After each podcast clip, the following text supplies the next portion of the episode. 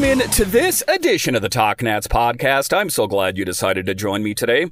As always, this podcast is free and available on all the major platforms. My name is Dan Holme. You can find me on Twitter. It's at DanCaps218. You can find the show on Twitter. It's at Talk Nats. Today's episode is brought to you by SeatGeek. Take $20 off your first ticket purchase. Yes, that includes Nationals tickets. Just follow the link in the show description. Today's episode is also brought to you by Manscaped. Take 20% off plus free shipping when you use promo code MinuteCast at manscaped.com. And we're also brought to you by Mayweather Boxing and Fitness located at 230 Water Street. Just tell them you want the Nats discount. In today's episode of the Talk Nats podcast, we talk about how Joan Adon and Carter Kieboom, two unlikely uh, contributors to this Nationals team have really stepped up and helped this Nationals team. We'll talk about that in the show. A little bit later, we will talk about how Stone Garrett is progressing after the procedure he had done. And then to close out the show, we will talk about Stephen Strasburg and what he has meant for this Nationals team for so many years. But just to get it going here, to take a look at this team, uh, this Nationals team who has bumped up ahead of the Mets in the standings.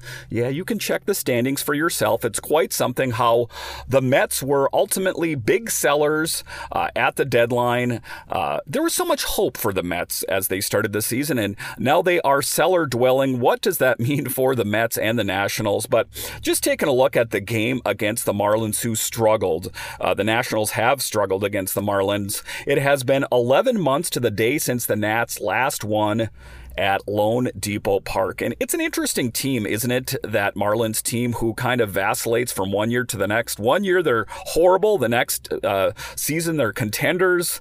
Uh, but that streak came to an end last night as the Nats finally beat the Marlins 7 to 4 in front of 12,409. Yes, it is difficult trying to make baseball work in Florida. Uh, 12,409 for a team that's not that bad. This is not that bad of a Marlins team, and they can only muster 12,409. The bright spot for me is Joan Adon, a true adonment, if you will, for a Nationals season that hasn't gone according to script. Yes, the poor puns keep coming. It has been 20 days since Joan Adon took a perfect game into the sixth inning against the Reds in Cincinnati. And uh, when I was taking a look at the game last night against the Marlins, I'm like, you know, this isn't a, a Joan Adon that's really dialed in this season. I know that he has had some ups and downs, but uh, two really great games for the Nationals. Uh, he is he on you know in the long term solutions as far as starters go for the Nationals. Let's say next year. Uh, I don't want to get ahead of myself, but what we saw from Adon last night was really great. After allowing eight runs in seven innings over his last two starts, Adon recaptured that Reds magic in South Beach, this time by taking a no hit bid into the sixth inning. And then there was the whole error situation where it kind of bounced off the mound and uh, CJ Abrams misplayed it. And the funny thing is, is Abrams kind of looked at Adon like he pointed, like, "What are you doing?" No, I mean it was a misplayed ball. Um, but all things considered, it was a tough play for C.J. Abrams as it kind of took an odd bounce. Uh, so I'm not going to be too harsh on C.J. He is a young guy and doing really well. Man, his fastball was good. Manager Davey Martinez said of Adon after his game, his breaking ball was good. His changeup, his changeup was really, really good today and made all the other pitches that much better. He attacked the zone, and when he does that that he's really effective. He pitched really well for us and we're able to get a win. Uh, Adon didn't overpower the Marlins, but he did just enough to keep them off the scoreboard and show why the Nationals still have faith the 25 year old can be a major league starter this piece in Masson. So, it is interesting, an odd season, if you will, uh, that, uh, you, you, know, it would have been easy for the Nationals to kind of just mail it in after we saw them being sellers, trading uh, Candelario out uh, at the trade deadline. But there is this tenacity, this will, this young, scrappy team to want to prove to a lot of different people, Major League Baseball, playing for pride in the jersey that they're wearing night in and night out. Hats go off to this Nationals team that I think has far exceeded anyone's expectations expectations of where they thought they would be. All right, so coming up here after the break, we will talk about how Carter Kieboom is killing it. Did I really just say that? Yeah, I said it. Carter Kieboom is killing it, and we'll reflect on Stephen Strasburg and the outlook for Stone Garrett. We'll talk about that coming up. Today's episode is brought to you by SeatGeek. Shout out to SeatGeek for sponsoring. I recently became a brand ambassador for them. SeatGeek is a ticket app that takes the confusion out of buying tickets. Plus, my listeners get $20 off their first ticket purchase when they use promo code TALKNATS. Click the link in the show description to download the app. Remember code T A L K NATS to take $20 off your first ticket purchase. Just follow the link in the show description.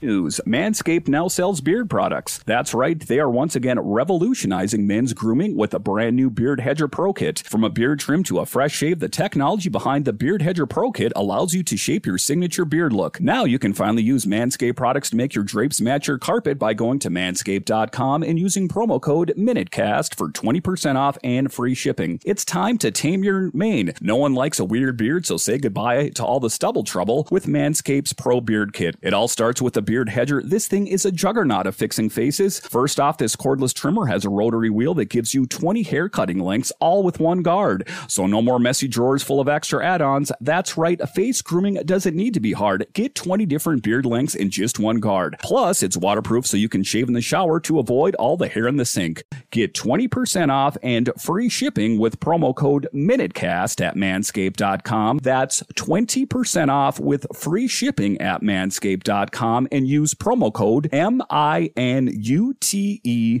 C A S T Manscaped Beard Hedger one stroke, one guard, 20 lengths.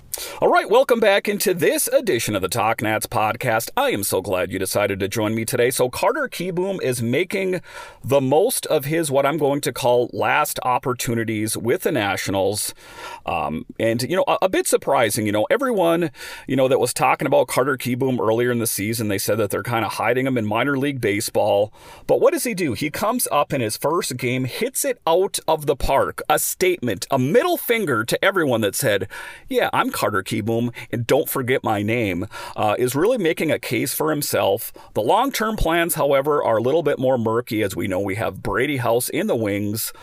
When is he ultimately going to be ready for the big team? I'm not going to, you know, look too far down the field. For right now, I'm going to concentrate on how well Carter Kieboom is playing. Kieboom's second homer since he joined the team on Sunday came off a first pitch curveball right down the middle, landing 409 feet beyond the left center field wall. A statement home run. Make no mistake, it, it wasn't like a line drive. It wasn't like, oh, it barely cleared the fence. It was a convincing home run. Kieboom is now hitting 400 with 1.555 OPS with a double, two homers, three RBIs, and a hit by pitch in his his three games since back with the Nats. Wow. I mean, I, again, I did not see this coming from Carter Kieboom. I got to say, I'm surprised. Um, and I'm happy for him at the end of the day. You know, I've spoke about the Carter Kieboom experiment and what it means for the Nationals. I'm going to push all that aside. I am happy for what he is doing for this team, and I really hope that we get a great Carter Kieboom for the, the remainder of this season. I really don't see Brady House being ready to start with the Nationals at the start of next season. So it, it's good to have you know, these players that have stepped up at third. We've seen Vargas, uh, we've seen now Carter Kieboom, we've seen Alu, we've seen different players at that position. Uh, so, you know, everyone that was doom and gloom when Candelario was dealt uh, really needs to kind of just reel that in a little bit. Um, honestly, in control, I would say, is the best way to describe it. Kieboom said of his success this week, sticking with a plan. Whatever happens, happens. That's kind of the way I'm approaching things. I'm not trying to do too much. I'm not trying to put any added pressure on myself. And that's the big thing is when you can kind of play worry free baseball, when you're not worrying about impressing different people, uh, that makes it that much easier. He's not trying to, uh, you know, uh, impress everyone on the team that I got to, to make it. He is just going about it carefree, and whatever happens, happens, to quote him. And I think that that is helping a lot. Uh, not overthinking things. We see that a lot in a little, a lot of different sports, but him just not putting too much thought into it is really helping. All right, moving on here, we will talk about Stone Garrett, an outstanding player, a player that the Nats got on the cheap. Uh, and it was very unfortunate when he got injured, writhing in pain. Um, but, it, you know, now it's the road to recovery. Stone Garrett had his surgery to repair his fractured left fibula. Uh, per Davey Martinez, the skipper didn't have a full schedule on the outfielder's condition before last night's opener against the Marlins, but hopes to have one post game. He had his surgery today. We have no update yet, Martinez said during his pregame meeting with the media. I should know more after the game today.